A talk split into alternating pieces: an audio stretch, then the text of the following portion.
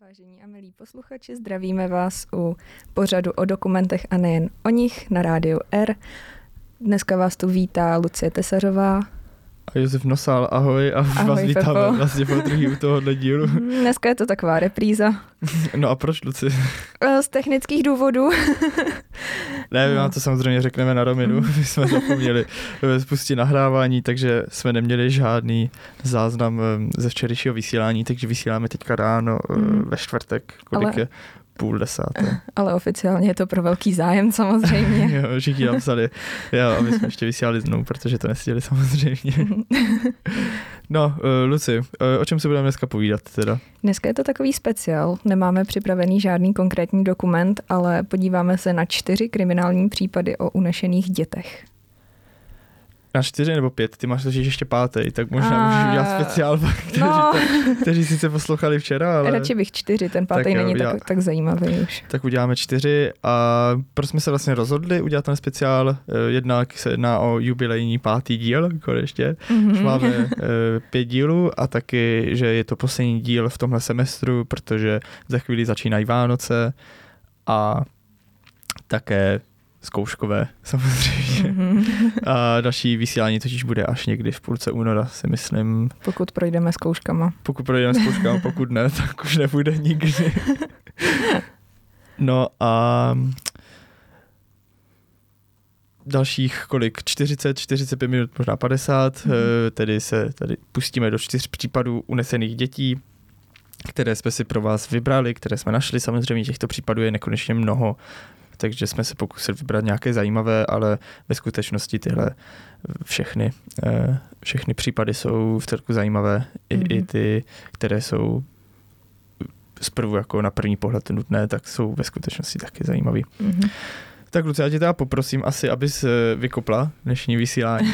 Dneska budu začínat, jo. Ano, takže vážení diváci, když si udějete čaj, kávu, cokoliv a mm. je, je hezké dopolední ráno, takže no.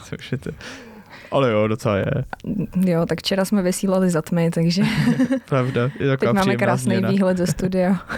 no ty, já ne. No, to je pravda. První případ je případ Sabriny Eisenberg. Je to případ americký, stal se na Floridě. Sabrina se narodila uh, v červnu roku 1997 a uh, byla unesena v listopadu roku 1997, takže jí bylo pět měsíců, nebylo jí ani půl roku. Cel, celé se to sehrálo tak, um, že její maminka se jednoho rána, konkrétně 24. listopadu, vzbudila uh, v 6 hodin ráno, šla do kuchyně a chtěla udělat čaj, snídaní, že pak probudí malou Sabrinu a zjistila, že jsou dveře do garáže pootevřené. Teď byl to takový ten klasický americký barák uh, nebo dům, kde je garáž propojená uh, s obytným prostorem pouze dveřmi a je na stejné úrovni uh, jako ten dům, takže uh, můžete projít z obýváku v podstatě rovnou do garáže. Asi jako ve, v Simpsonech, co říkal včera Pepa. Asi jako v Simpsonech je to tak. A zjistila... Tak oni tady tyhle domy tak jednopatrový většinou jsou, mm. jako to, no i, i dvoupatrový. Mm. A uh, Marlene, jak se jmenovala maminka Sabriny, zjistila, že jsou ty dveře pootevřené a bylo jí to divné, tak se šla podívat do pokojíčku malé Sabriny a zjistila, že tam Sabrina není. Že byla přes noc unesena, takže Marlene zavolala policii, chytla hysterický záchvat, samozřejmě. Asi bych taky chytla hysterák, kdyby mi zmizelo dítě. A uh, ten případ se začal řešit. Policie přijela. Pochopitelně, ano. Uh-huh. Uh, našli několik různých neidentifikovatelných stop, konkrétně uh, stopu boty, velké mužské boty u uh, postýlky malé Sabriny, pak také, hm, cituji, neidentifikovatelný blondětý vlas. A uh, ale nenašli žádný, žádný, žádné stopy násilného vstupu do domu nebo vloupání, což rodiče zdůvodňovali tak, že občas zapomínají zamknout dveře do garáže nebo za, zapomínají zamknout garáž. Takže padlo podezření na ty rodiče samozřejmě. Jak už tak eh, často mm-hmm. bývá. Uh, mm, nikdo nechtěl rodičům věřit, že to udělal někdo zvenčí, takže než se to začalo doopravdy vyšetřovat, tak to nějakou dobu trvalo a i možná proto je to nevyřešený případ. Uh, všichni podezřívali rodiče, policie s nimi jednala tak, jako kdyby už byli obžalování, uh, nebyla tam žádná presumce neviny. A uh, rodiče se rozhodli, že když policie to nechce řešit, tak udělají uh, veřejné prohlášení o tom, že se Sabrina ztratila, že to třeba pomůže, někdo ji najde. A vystoupili v, na, v, ve státní televizi, v celostátní televizi, kde prostě řekli, jak se to stalo, řekli, že si jim někdo vloupal do domu, ukradl Sabrinu nebo unesl spíš Sabrinu. A, a um, tím to prohlášení skončilo. Lidé ale pojali podezření opět proti těm rodičům, protože říkali, že to bylo velmi uh, neemotivní, že nevyjadřovali žádný že nebyli smutek. Ano, nebyli ža- vůbec unesu. empatičtí na to, že Marlene, tedy maminka Sabriny, chytla hysterický záchvat, když volala policii, tak teď neprojevovala vůbec žádné emoce. Také se říká, že policie, která ty rodiče v tu dobu sledovala, tak má záznam, um, video záznam, jak vychází z domu a smějou se, jsou naprosto v pohodě, nemají vůbec žádné nevypadají depresivně, vypadají A prostě to je to, jako to, je to stejné, co jsem říkal včera, no, že, mm-hmm. že společnost očekává, že se ti rodiče nebo hm, ti jak bych to řekl, ti ublížení, který, kterým to dítě, který ten potomek byl unesen, takže že se budou uh, chovat tak, jak právě ta společnost, jak lidi očekávají, mm-hmm. ale každý, každý na, na tu různou, různou věc jako reaguje jinak, takže je to takové vždycky tady tyhle zprávy o tom, že, že se rodiče nebo, mm. nebo, nebo případní eh, podezřelí z nějaké vraždy chovají nějak eh, aso, asociálně nebo, nebo podobně, tak, eh, tak to nemusí být jako vyloženě pravda, protože mm. každý na, na nějaké případy a zprávy reaguje trošku jinak. Každý se tak. s tím potýká jinak, s tím smutkem a šokem nejspíš. Každopádně rodiče uh, zjistili, že jsou v ohrožení, i když to údajně neudělali a najali si právníky, čímž na ně padlo ještě větší podezření. Takže když si to schrneme, všichni je podezřívají, nikdo nechce hledat skutečného únosce, údajně skutečného, já tady nechci nic, je to nevyřešený případ, takže my nevíme, jestli to ty rodiče udělali. To je a... prostě zajímavé, jako když mm. se zamyslíš nad tím, kde, kde vlastně ta mm. hořička může být teďka, nebo mm. asi pravděpodobně mrtvá, protože mm. Jak to je? No, bývá? nevíme. Nevíme, asi se to člověk nikdy nedozví, no. A uh, potom um, byli teda i jiní, jiní podezřelí než ti rodiče, ale hlavní pátrání šlo vždycky po nich. A v jednu dobu se objevily záznamy o údajně nahrávky hlasové z období zhruba kolem toho, když uh, Sabrina zmizela, kde maminka údajně říká, to dítě je mrtvé a zahrabané a něco jako uh, nalez, uh, našla jsem ho mrtvé, ale je to proto, že ty si to udělal. A tatínek říká, že, že uh, si přeje, aby to neudělal, nebo že lituje toho, že to udělal. Děsivý. A že uh, doufá, že policie neví pravdu. Vložilo se do toho FBI a uh, obvinili a obžalovali rodiče z toho, že manipulují uh, důkazy a z toho, že lžou policii a brání vyšetřování. Takže rodiče stojí před soudem, ale nebylo to nakonec prokázáno a ty nahrávky se projevily být uh, mm, falešné. No i tak to zní tak docela jako děsivě. Je to, je to creepy, je to hodně když to děsivé. není pravda, když mm-hmm. je to mhm. výmysl. A případ byl pozastaven, protože už nebyly žádné další stopy ani důkazy. Hmm. Ale v roce 2017 se ozvala, to znamená o 20 let později, se ozvala mladá žena o tom e, rodině Eisenbergu s tím, že vyrůstala normálně v rodině, normální dítě v trošku bohatší rodině a ať se snaží, jak se snaží, tak nemůže najít záznamy o prvním, prvních pěti měsících svého života. Nemá žádné fotky, nemá žádné lékařské zprávy, nemůže najít dokonce ani, ani um, rodný list.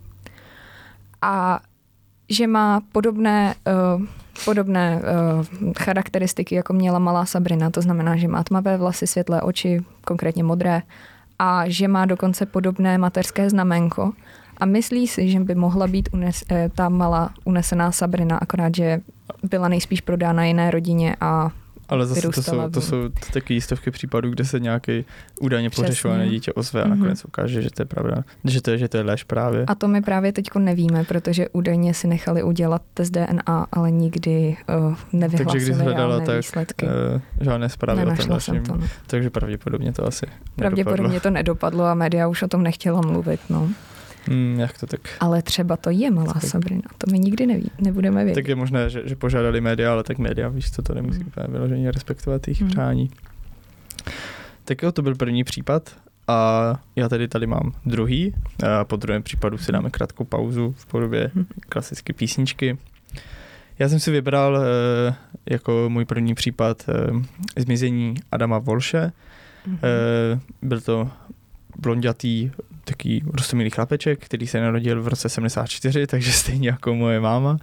A umřel v roce 81 ve věku 6 let.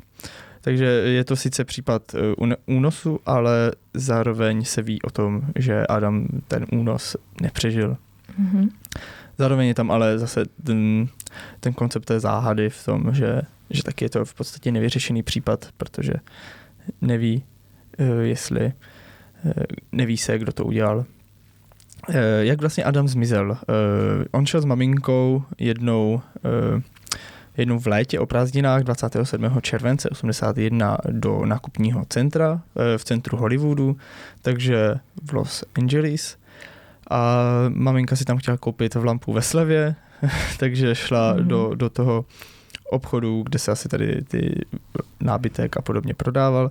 Zatímco Adam šel eh, do malého eh, kiosku s hracími, s hracími automaty v té době, taky to Atari a podobně, Ehm, takže si dokážu představit, že tam bylo docela dost, eh, dost kluků nebo i holek. Vidíte, diváci, posluchači můžou za to slevy. Můžu za to Takže slevy. pozor na Vánoce, pozor na Black Friday a hlavně pozor na lednové slevy. Ukradnou vám dítě. No, ne, na tom zajímavý, že Adam se vlastně ztratil za pouhých sedm minut, co ta maminka byla Mhm. pryč. Tam se údajně strhla mela o to, kdo bude hrát další u toho automatu a sekuriták toho obchodního centra Mhm. nebo vylo- vyloženě toho kiosku, ono je to asi ve výsledku jedno, je musel vyhodit ven pryč z toho obchodního centra. Jenže on je vyhodil k jinému východu, protože samozřejmě nevedla jenom jedna cesta do toho eh, obchodáku, tak eh, on je vyhodil k nějakému východnímu eh, východu, místo k tomu západnímu, kudy má normálně Adam s maminkou chodil. Takže Adam se ocitl. Mhm. To Mně jenom napadá, že v dnešní době by asi security jak nemohl takhle prostě vzít cizí děti a vyhodit je ven z nákupního centra, zvlášť ne takhle malé. No dnešní Adamovi době- bylo 6 let, že No jo? v dnešní době asi ne, no, ale tak to, byly by si asi 80. ne, let. ne, a nemohl by si to dovolit, no. Bůh ví, no, tak údajně asi, asi eh, podle té výpovědi to se dělo, ale Mhm. člověk nikdy neví, no, co se doopravdy stalo. No a jak jsem říkal, Adam se te- tedy ocitl u jiného východu, zatím se jeho maminka vrátila po těch sedmi minutách strávených v tom obchodě a zjistila, že eh, malý Adam není u kiosku eh, s hracími automaty. Takže co si prvně maminka pomyslela, myslela si, že eh, Adam je tedy pravděpodobně v hračkářství, protože konec konců to byl malý kluk, který si samozřejmě moc hrál za hračkama. Mhm. Jenže tam ho taky nenašla a poté, co začala propadat poněkud panice, tak vyvolala prostřednictvím toho takového systému v tom, jak bývají v obchodním, obchodních centrech, taky to, že hledáme malého Adamka a Mhm. podobně, i na koupalištích to často například zazní. A asi po hodině a půl hledání zavolala tedy policii, takže po nějaké rozumné době strávené hledání. Um, policie samozřejmě začala pátrat, ale příliš stop neměla. eh, Kromě výpovědí tady těch zaměstnanců toho obchodu o Adamovi nic moc eh, dál nevě, nevěděla. Samozřejmě se taky zveřejnila fotka Adama, ale to taky k ničemu nevedlo. A teprve až o nějakých deset dní později, tedy konkrétně 10. srpna, nalezla policie eh, Adamovu vlastně oddělenou hlavu v kanalizaci a to 210 km od místa zmizení, což je úplně zvláštní. Jestli, jestli no. se tam jako. Asi, asi se tam jako v té kanalizaci nedostala tak daleko, takže pravděpodobně bylo nějakých, nějaké vzdálenosti, jak je Brno od Prahy, takže je to docela zvláštní. No. Samozřejmě v Americe taková vzdálenost nic, nic neznamená. V Česku Jako už je to když půlka hledáš- republiky. Když hledáš zmizelý dítě a najdeš jeho hlavu, to je trošku děsivý. No, je to pravda, hlavně když se ten zbytek těla už jako nikdy nenašel. Eh, Ještě tak, no. Příčinu smrti eh, určili eh, lékaři na uškrcení a Adam totiž údajně zemřel několik dní před nálezem té hlavy, takže pravděpodobně nějaký týden nebo osm dní ještě žil Mhm. po tom, co byl unesen. Asi, asi neutekl sám, což je, Mhm. což je asi, asi takovou teorii sice pracovali, ale nevím, malé šestileté dítě, které uteče a už, už ho nikdy nenajde. Mhm. Takových případů není mnoho. Eh, Jak policie tedy postupovala po té, co, co našla eh, pozůstatky Adama? Eh, Policie tedy zprvu obvinila Otise Tula, známého vraha a kamaráda, taky dalšího sériového vraha, takový, no, kámoši. Mhm.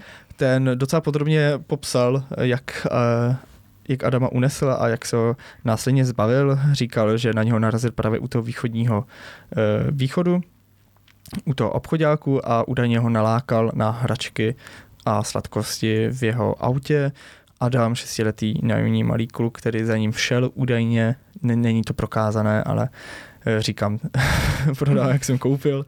Eh, Adam tam údajně začal panikařit a Otis Toole ho prvně udeřil a Adam tak upadl do bezvědomí, ale když si uvědomil, že Adam ještě dýchá, tak ho uškrtil a poté eh, oddělil tu hlavu od jeho těla, konkrétně mačetou údajně. Ovinění se však stáhlo, protože Otis Toole byl docela známý tím, že on se eh, takhle přiznával k neobjasněným a nevyřešeným vraždám docela často, takže on si mohl přisvojit klidně nějakých dalších 30 vražd a zmizení.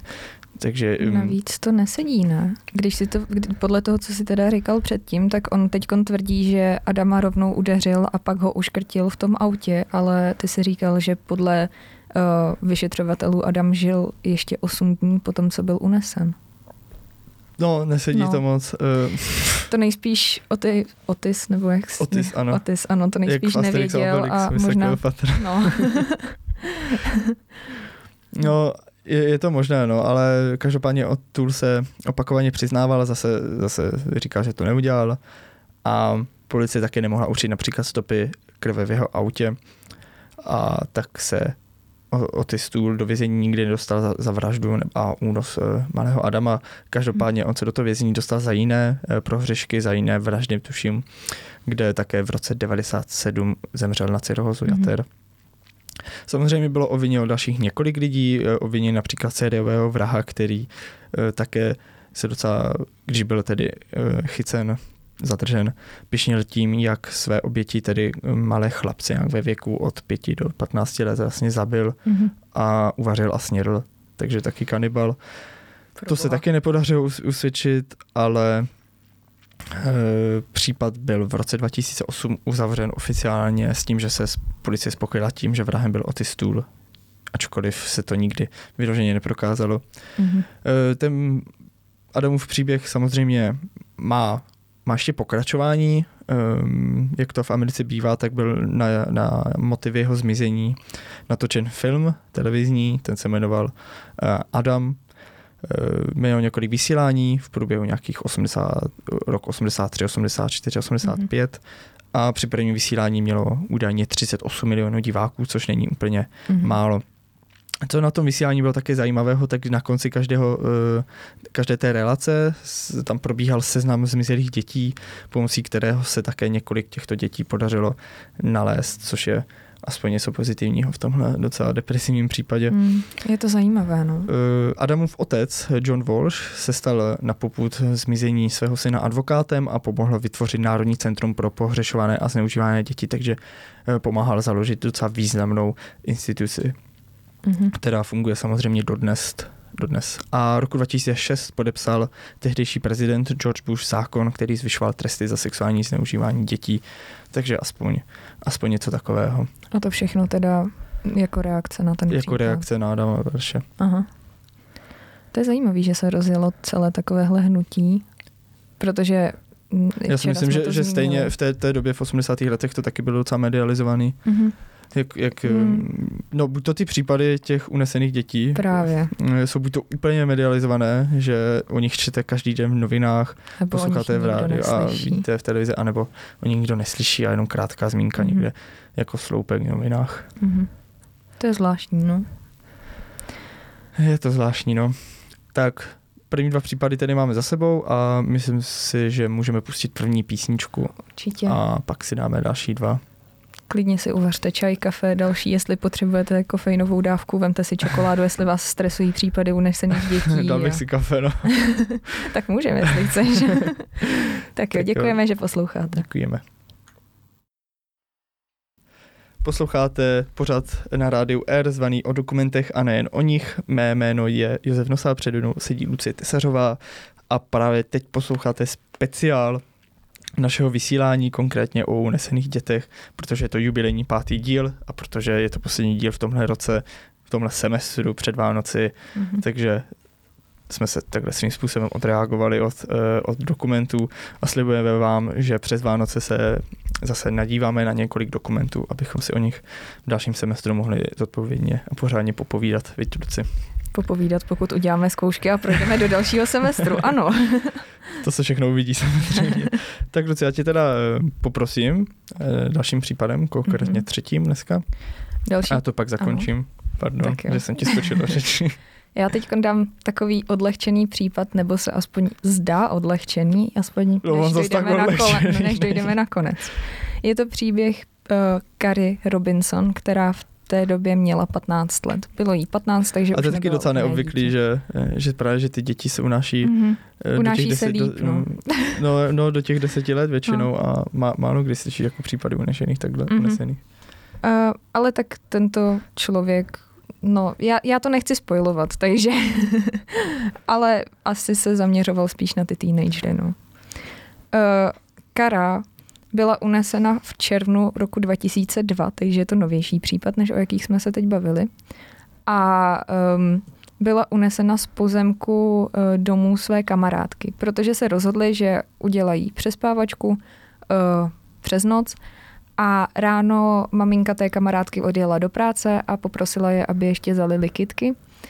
A ta Kari kamarádka se rozhodla, že si ještě dá sprchu, než půjdou na koupaliště nebo někam ven, bylo hezky tou dobou už. A Kara uh, poprosila Karu, aby zalila ty kitky. Kara šla na předzahrádku domu a Musíme se zmínit o tom, nebo musím se zmínit o tom, že to byla bezpečná čtvrť. Děti tam jezdili na kole, jo, tak běhali bývá, všude. Často. Přesně, nikdy se tam nic nestalo. Bylo to taková zapo- zapomenutý kousek světa, nebo aspoň bezpečně zapomenutý. A uh, Kara si z toho teda nic nedělala. Byla dokonce ještě v pyžamu, myslím.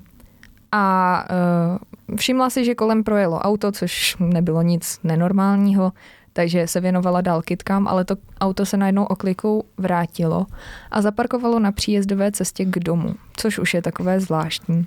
Vystoupil z něj muž, který byl docela sympatický, nebylo na něm nic divného a ptal se Kary, jestli má doma maminku. Kara mu vysvětluje, že je u kamarádky a její, kamarád, a její maminka tam není.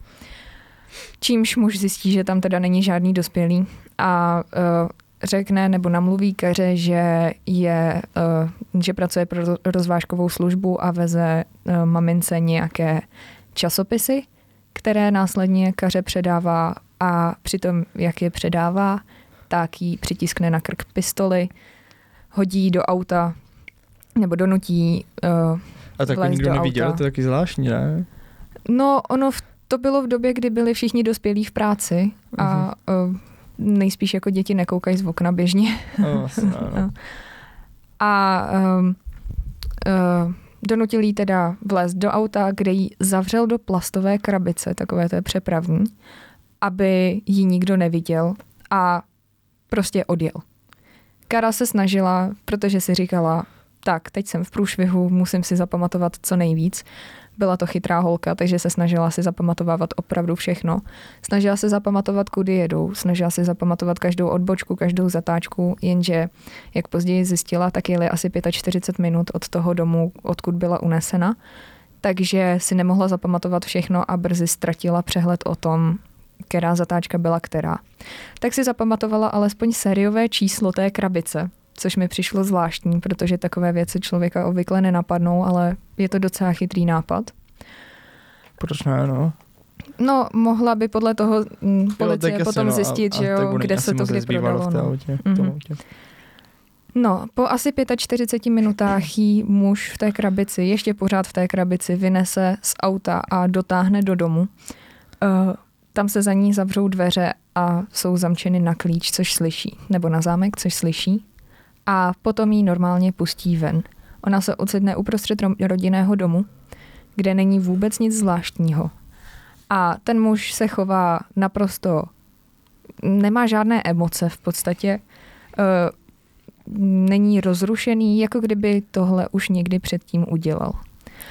A to je prostě divný, když mm-hmm. jí tam nechal jako chodit, víš co, potom mm-hmm. po, Ona po, říkala, po že, domě. že byly zamčená okna, byla zamčená okna a že neměla přístup k žádnému telefonu ani nic takového, takže to nejspíš měl naplánované. Asi, určitě, asi určitě, Aha. no. Byla to taková psychologická hra, protože on jí dal najíst, choval se k ní normálně a u toho jídla zapnul televizi, že se podívají, jestli někdo hledá.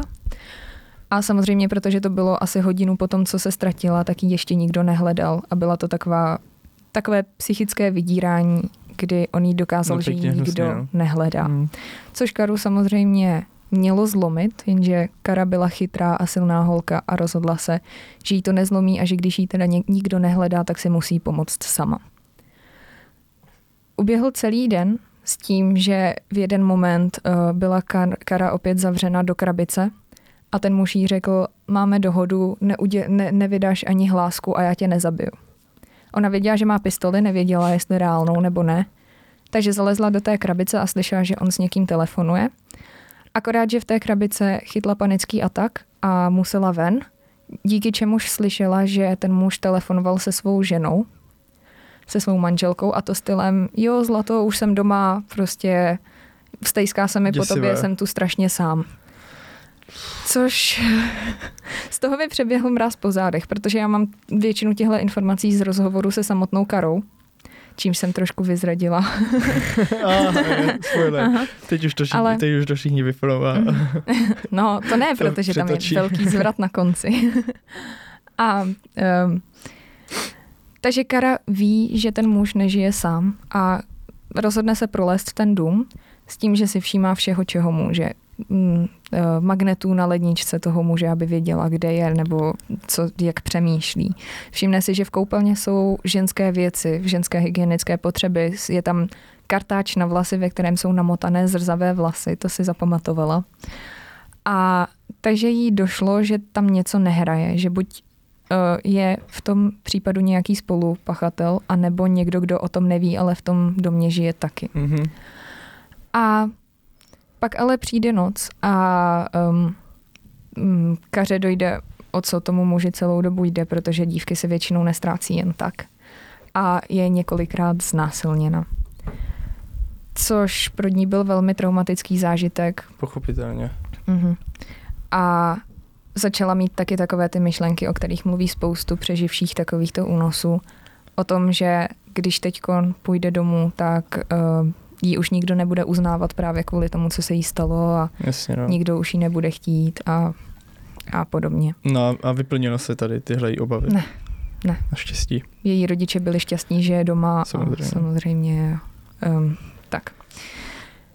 Uh, po tomto incidentu celém se uh, únosce rozhodne, že Karu zajistí a to tak, že jí spoutá ruce pouty, které řetězem přiváže k posteli a spoutá jí nohy a taky je přiváže k posteli a jde spát. Kara se probudí uprostřed noci s tím, že uh, její únosce tvrdě spí a rozhodne se, že um, teď je jediná šance, kterou nejspíš dostane. Takže já bych si... byl asi jako posraný za ušima. Já taky. Jako, jako já bych tou dobou postele. už asi umřela jenom jako prostě radši, no. radši. to musí být hrozně, no. A, je to, a, a to je to, to vždycky v těch no. filmech, no, podobných. Hmm. Je. Hmm. je to jak z filmu, no, docela. Je, je to jak akční hollywoodský film. Omlouváme se. My se omlouváme, teď jsem se trošku lekla, protože tohle se nemělo stát. Eh, abych to vysvětlil, eh, každou, každou hodinu se eh, ten přehrávač mm-hmm. v našem systému rádiovém resetuje a spustí se vždycky písnička, takže to se moc mm-hmm. omlouváme. Ale nám se to stalo už v prvním díle a nikomu to, to je pravda, no. osvěžení. Um. Tak jo, Luci, pokračuj. Tak jste se třeba aspoň lekli tady písničky. Já jo, Kara uh, si uvolní ruce, ale ne z těch pout, jenom si dokáže uvolnit ta pouta od té postele, takže má volné ruce, ale spoutané k sobě. Díky čemuž si dokáže uh, odpoutat nohy.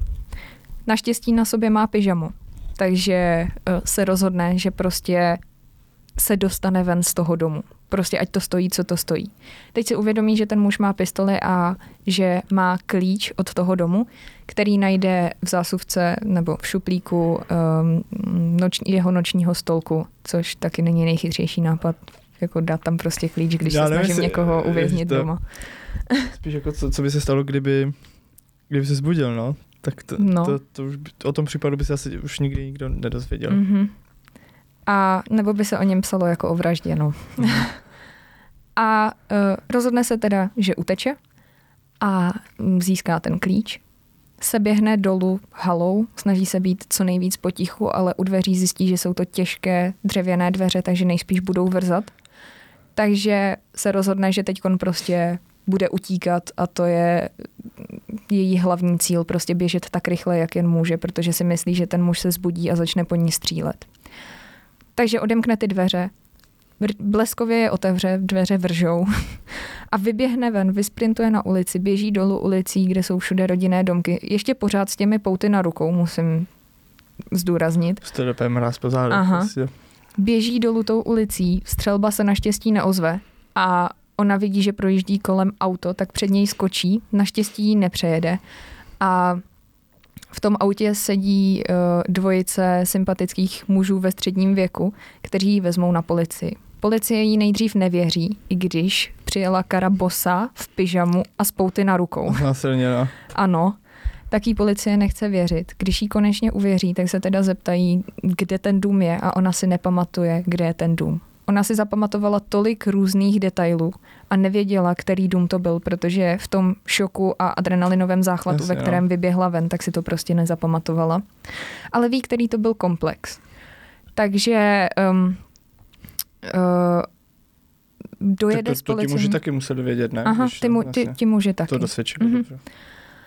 Takže dojede s policejní hlídkou do, toho, eh, do, té, mm, do té čtvrti a zeptají se majitele domu, domů, ve kterém z nich bydlí zrzavá žena, protože Uh, jo, to si, protože si to Kara Protože to si Kara zapamatovala a to díky tomu se dostanou do, k tomu domu, kde únosce už není. On odjel, když zjistil, že Kara utekla, když se probudil. Uh, tohle bylo asi dvě hodiny po tom, co Kara utekla.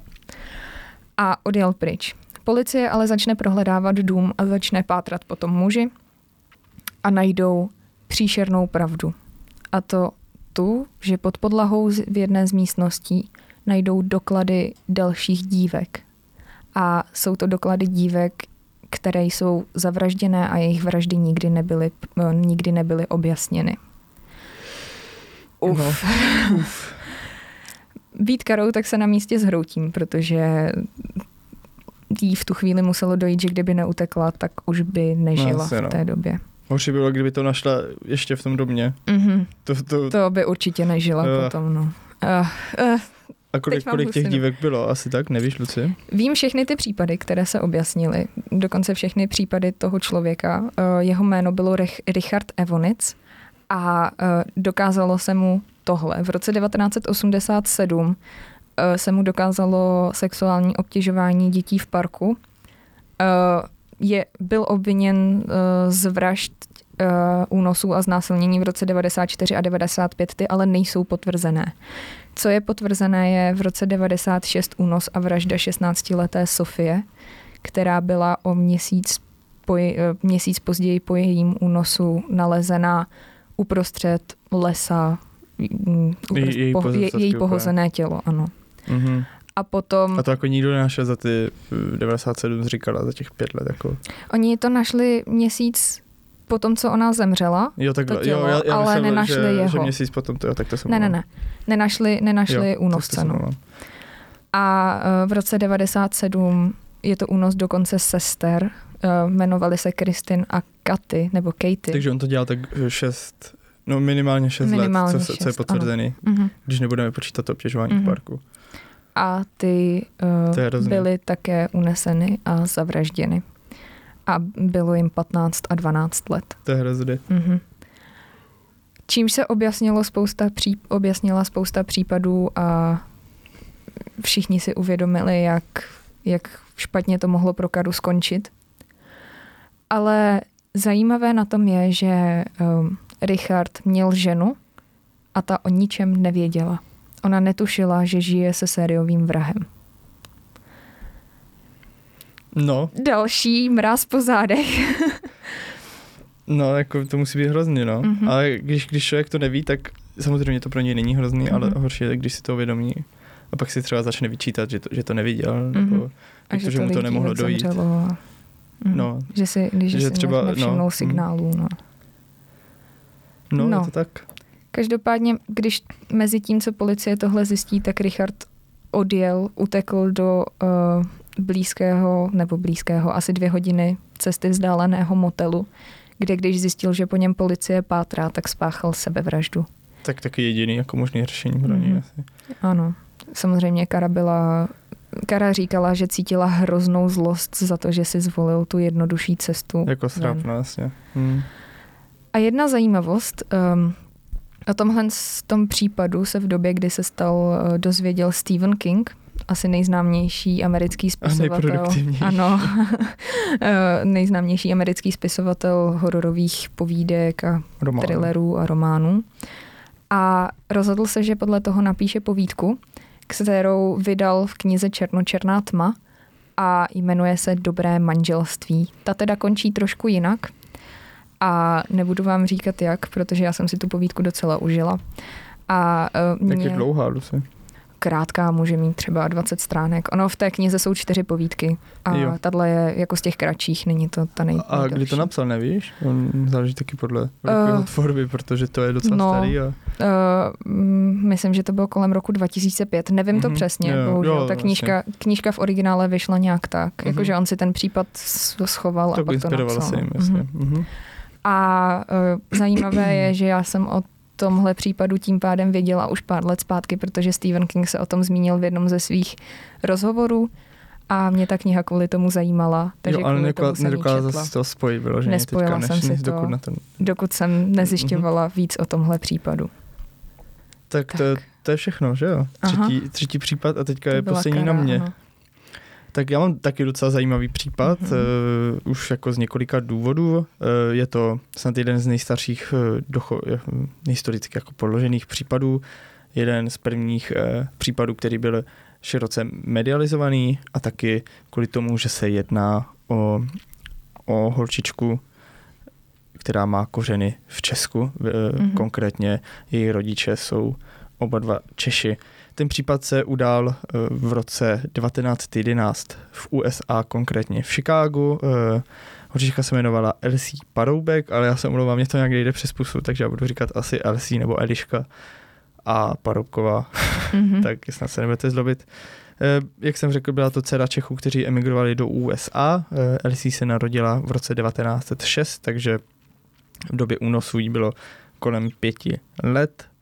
Eh, Otec byl malíř, ale taky těch bytů, takže to nebyl žádný umělec, musel se živit Mhm. čím mohl, což je docela pochopitelné, když emigruješ do USA a Mhm. matka byla v domácnosti, protože eh, měli při nejmenším, při nejmenším sedm dětí, Elsie byla jich sedmý potomek. Aha. To, to mi připadá hrozně zajímavé, že emigrovali už v té době, už Jo, vlastně eh, za za Rakouska, Uherska, Uherska, no. Uherska a taky mě hrozně zajímá, jak se ten případ řešil vzhledem k tomu, že se stal tak hrozně dávno a nemohli... A, a neměli tu, tu zkoumat, techniku, kterou, ano, přesně. která je dostupná teďka. No, oni, Mhm. oni ten případ jako úplně nevyřešili. A, On se víceméně vyřešil sám, ale zase se ne, nemůže říct, že se o to, o to nesnažili Mhm. mm-hmm. LC najít. Docela se snažili. mhm. Už jenom kvůli tomu, že to bylo hodně, hodně v novinách Chicago mm. Times a podobně. Elsie byla malé blonděté děvčátko s modrýma očima a s čudíčky ve tvářích. Eh, eh, když se ten případ proklamoval v novinách, tak eh, se psalo, že lidé ji prý často zastavovali na ulici, aby ji pochválili za to, jak vypadá, aby ji prostě jako polichotili. V dnešní době už by to bylo asi... To by bylo takové zvláštní, no. V dnešní době už to už je pomalu... Hyperkorekce už, no. no. to už je pomalu považováno za obtěžování. Za, za obtěžování. Jo, máš pravdu, no, hmm. jako je to pravda. Co se tedy stalo? 8. dubna ráno šla Elsie za svojí tetou, ta teta byla sestra její matky, za to říkám srozumitelně, mm-hmm. na návštěvu um, a cestou potkala svoji devítiletou sestřenici. Je nutno podotknout, že oni žili v takové čtvrti, kde se všichni znali, kde všichni byli přátelé. Eh, byla to čtvrť taky, kde žilo hodně Čechů, kteří taky emigrovali, samozřejmě logicky z Česka. Takže se ne, že by se to dalo považovat za extra nějakou bezpečnou čtvrť, ale zase mm-hmm. na mhm. druhou stranu se tam znali všichni, takže RC, mm-hmm. RC taky znali, znala značná část obyvatel této čtvrti v Chicagu. To je taky zajímavé, že v té době tyhle ty uprchlické čtvrti fungovaly jako komunita, i když byly součástí velkého města. V dnešní době se nejspíš v Chicagu jako takhle lidi mm, neznají ne, no. úplně. No. V té době to taky bylo jako úplně jiný. No. Hmm. Ten příběh o komunitě je taky docela zajímavý, to je to taky hezký hmm. na, na tomhle docela ošklivém případu. No, uh, jak jsem řekl, Elsie potkala svoji devítiletou sestřenici a společně s ostatními dětmi se koukala na na hru flašinetáře, což v té době muselo být jako něco uchvatného pro děti. Pozor, teď jsem viděla flašinetáře v Brně, tak dávejte si všichni bacha. no a když se ten flašinetář eh, přesunul hrát jinam, tak ostatní děti běžely za ním, ale Elsie už za nimi uh, údajně nebyla. Když matka zjistila, že Elsie za, za její sestrou nedorazila, tak uh, se samozřejmě lekla, ale myslela si, že tráví čas s jinými přáteli, mm-hmm. které znala v té čtvrti. Um, když se tedy ale František Paroubek, uh, otec Elišky, vrátil domů kolem 9 hodiny večer, šel okamžitě na policii, kde se ale po nějaké společné domluvě shodli na tom, že asi tráví noc u přátel. Mm-hmm. Takže nevím, jak, jak běžné to bylo, že se takhle že takhle Eliška pětiletá trávila čas uh, u přátel někde jinde, docela ve velkém městě, jako je Chicago, ale asi, asi to bylo něco, kvůli čemu se úplně netrápili její rodiče. Je taky pravda, že oni nemohli těm přátelům prostě zavolat a zeptat se, hele, je tam Elzí. Takže museli, asi, museli, asi to museli, museli doufat, prostě, no. no. Ale asi to byla bezesná noc pro její rodiče, mm-hmm. si myslím. Mm. No ale když se ráno nevrátila, tak samozřejmě se ten případ rozjel na, naplno. Mm. První podezření padlo na nedaleko kempující Romy. V té době to ještě byli docela kočovníci, kteří vždycky pobyli někde, někde na plácku za městem nebo u města, ve městě, kdekoliv. A poté za pár týdnů zase eh, vlakem nebo mm. těmi povozy odjeli dál. Proč na ně to podezření padlo? Protože oni už předtím unesli několik holčiček.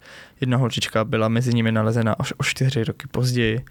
Uh, Romové totiž měli rádi tedy tyto typy holčiček, tyto blonděté, modrooké mm-hmm. holčičky, protože oni samozřejmě takhle nevypadají, tak asi se jim mm-hmm. to takhle líbilo, že to je něco jiného. Co je taky zajímavé, kolem 15. dubna, tedy o sedm dní později eh, po zmizení eh, Elsie, eh, její kamarádka řekla policii, že ji naposledy viděla s flašinetářem, takže další teorie případu bylo, že ji unesl flašinetář. Mm-hmm. O, ně, o, o tahle teorii jsem se ale dál nedozvěděl, takže asi to byla další slepá ulička. S těmi domy, jak to bylo? Policisté pronásledovali, včetně s, jejím, s Elsíným otcem, mm-hmm. takže oni jezdili od tábora k, k táboru, zatím nevím, jestli bych to mohl říct kmen, ale prostě pronásledovali a věřili, že mezi nimi právě Elsie je. Svědci totiž taky popisovali, že mezi nimi viděli holčičku, která je podobná mm-hmm. Elsie, um, ale že prý taky vypadá zdrogovaně. Elsie v té době, kdy, kdy už se jako o jejím onusu vědělo, tak byla její, její fotka očištěna snad v každém, kaž, každým novinách v Chicagu, takže uh, nebylo jako docela um, nemožné, aby ji někdo mm-hmm. Otec Frank nabídl své životní úspory, konkrétně 50 dolarů jako odměnu za narození. V dnešní době je to také úsměvné 50 dolarů, ale je nutné říct, že kdyby jsme nějak zohlednili inflaci a podobně, tak v dnešní době to bylo, by to bylo přes tisíc dolarů. Což už na malíře pokoju je se sedmi dětmi už je určitě hodně. No. Je to, je to slušné, no, taky to byly životní úspory. Když ale tento, eh, tyto Romy dostihli, tak zjistili, že ta popisovaná holčička nebyla ona, takže mm-hmm. nebylo to příjemné. Oni samozřejmě pronásledovali další tyto kočovné kočovné kmeny, já nevím, mm-hmm. zní, to, zní to hloupě, ale nevím, jak je jinak to tak, bych to no, popsal. té době. A Frank, František Paroubek byl tak zoufalý, že kdykoliv si myslel, že ta holčička je LC, tak uh, ho museli policisté dlouho přesvědčovat o tom, že to není, takže propadal v podstatě ve všech blondětých holčičkách potom viděl soudce z toho zoufalství. To je strašný. Je to strašné, no. Ah. Další teorie říkala, že Elsie spadla do opravované ulice, která byla nedaleko a že když mm-hmm. chtěla vylézt, tak jí zasypal písek a tak. Eh, dělníci ah. samozřejmě potvrdili, že to je možné, ale zároveň řekli, že kdyby se něco takového stalo, tak by si toho všimli, takže mm-hmm. další teorie byla zavrhnuta. Eh, poté eh, jeden poručík poli, policista řekl, že, že všechny ty teorie o únosech eh, byly mhm. v podstatě vyčerpány a že by se měli také soustředit na hledání jejího těla, což bylo něco, co mhm. se samozřejmě mm, veřejnosti, policistům i rodině moc nelíbilo, ale je to tak. Policie tedy začala hledat v opuštěných domech, ve farmách, taky nějaké studny a podobně. Podle dochovaných záznamů po ní pátralo přes 20 policajtů a přes 100 dobrovolníků, což v té době bylo úplně obrovské množství. Také se říká, že to bylo největší pátrání dosud po nějakém dítěti. Musíme, Což musíme říct... komunita, tyjo, že se takhle spojili, že se tak nechali všeho. No, je, je nutno říct, že to je v roce 1911, takže... Hmm. Takže je to docela jako velké pátrání. Tam ta empatie musela být úžasná u těch lidí. Jako... V té komunitě zvlášť, Aha. obzvlášť, ano. Aha. Eh, no, jak teďka zmínila tu komunitu, tak jí pomáhala mhm. celá ta česká komunita v Chicagu. Eh, hledali i čeští policisté, kteří vlastně společně s Poláky, Němci a Iry vytvořili takzvanou mezinárodní skupinu International Squad, což jaký zajímavý, je taký zajímavý námět na film třeba. Uh, oni vlastně tak mohli spovídat takřka všechny podezřelé, mm. Protože v té době bylo v Americe samozřejmě nejvíce Irů a taky Poláků. Takže bez jazykové bariéry prostě. Taky, ano, No, je, je, to taky zajímavý, zajímavý že viď? E, ten případ ale nemá moc hezký konec, protože 9. května je e, tělo podobné z jiným popisu nalezeno ve vodě, kousek nějak od přehrady, mm-hmm. 56 km od Chicaga. Na těle při prvním jako popisu nebyly žádné stopy násilí, ale příčina smrti pravděpodobně byla udušení, tedy vražda, mm-hmm. ale jisté to není v té době ty technik, technologie ani ty postupy nebyly mm-hmm. tak pokročilé, jako jsou dnes, takže to byl takový spíše odhad. A zvlášť po takové době to tělo už... Ano. Mm. Není úplně... Ano. Eh, když jsem o tom četl, tak, eh, tak tam bylo několik takových, takových báchodek, jak, to, jak na to reagovala ta maminka, takže v jednom případě se nějak hrozně rozbrečela, v druhém se, se modlila neustále dokola, mm-hmm. i, když, i když nebyli věřící. To je zvláštní. I na, ještě v té době teda. tak Češi, to je národ jako no. ateistu, ale i v té době, víš, v Americe, Aha. Amerika, která je docela hodně nábožná, tak to... Ještě, ještě doteď. A tam, tam to bylo jako podotklý, no, jako že, že byla Aha. jak free thinkers, něco takového. Oh, zajímavý. Um, ano, a pravděpodobně byla také znásilněna. Otec nemohl přesto, že, že samozřejmě Bůh ví, jak dlouho byla v té vodě, mm-hmm. tělo jako nabobtná a podobně, tak je těžké popsat eh, a rozeznat dokonce i vlastního potomka, ale František mm-hmm. Paroubek, myslím, potvrdil, že to je ona. Mm-hmm. Takže se musel konat pohřeb samozřejmě, vyšetřování zatím pokračovalo, ale tělo už se mohlo pohřbít, ale rodina neměla na ten pohřeb peníze, protože všechny ty um, výdaje musela vynaložit někde jinde. Na to pátrání asi. Ale opět se celá ta komunita eh, spojila, asi sbírala kolem 50 dolarů, mm-hmm. což je zase docela dost. A jeho pohřbu se účastnilo na 3000 lidí, což je obrovské množství, takže i na tomhle počtu je docela vidět, jak, jak medializované to bylo v té mm-hmm. době. A Elsie je pohřbena společně se svou rodinou na Bohemian National Cemetery, takže Český národní um, hřbitov v Chicagu. Co je taky zajímavé, tak jim pomáhal při pátrání, konkrétně finančně pomáhal i Anton mm-hmm. Cermák, který mhm. byl později starosta Chicaga jestli to říkám dobře, myslím, že jo. A on byl také, co na něm zajímavého, takže byl na něho spáchan atentát, kdy podlehl zraněním. Mhm. Takže to byl jediný Čech. Jedi, jediný který... Čech, který Aha. byl kdy starostou Chicago a je docela známý. To je tam Samozřejmě bylo také několik podezřelých, ale dosud se neví a asi ani nikdy vidět nebude, mm-hmm. co se vlastně stalo. Uf. Zajímavý případ, takhle přes 100 let starý Aha, případ. Je to, je to fakt zajímavý, no. A ještě, ještě Mě na tom jako fascinuje ta, ta, ta komunita, no. Jo, to je no, prostě... je to prostě- zajímavý. Taky myslím, jak byla napsána kniha podle toho, takže mm-hmm. to se nedivím docela, protože je to docela dobrý námět mm-hmm. na to. No, tak to jsme za, zakončili na těžší téma. no, ona všechny, všechna byla těžká, ale tohle je teda zvlášť. No, dnešní speciál obzvlášť. I, i minulý, mm. minulý díl jsme měli docela jako taky mm. těžký téma. No, tohle je tedy konec našeho vysílání, pátého jubilejního dílu. Mm-hmm. Jak to zakončíme, Luci? No, asi nějak nebude. no, tady. doufáme, že jste poslouchali v noci a teď se budete bát spát. no, Bára mi říkala, myslím, že, jo, mě taky, no. že se nějak bála, když včera, poslouchala. Včera, když poslouchala živé vysílání, tak... Že se fakt bála. Mm-hmm. Uh, jsme moc rádi, že jste tedy s námi celý tenhle semestr nějak vydrželi, že jste nás poslechli, mm-hmm.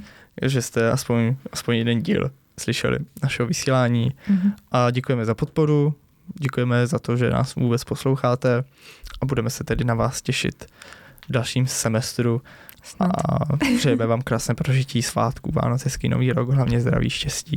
Lásku. A všem hodně štěstí ke zkouškám i ke konci pololetí, pokud jste na střední. Je to tak. No. Děkujeme, že nás posloucháte. Děkujeme. Mé jméno je Josef Nosal. Já jsem Lucie Tesařová. A naslyšenou. Naslyšenou.